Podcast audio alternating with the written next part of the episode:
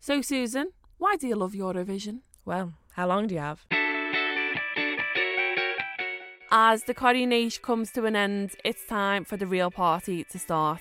This is the Making Your Own Mind Up podcast with me, Jodie. And me, Susan. Join us for this six part series all about Eurovision. We will be taking you back to how this extravaganza started in 1956, all the way to how we ended up in Liverpool in 2023. We'll be chatting to famous faces, past and present Eurovision contestants, and bringing you live coverage from my gorgeous hometown, Liverpool. This is your guide to what's going on in the city, how you can get involved in the competition, and why this is just the best week of the year. From the performances to the leaderboards and all the drama. This is exactly where you want to be. And that's coming from me, Susan, born and raised on the Eurovision. And me, Josie, born and raised in Liverpool. This is the Making Euro Mind Up podcast.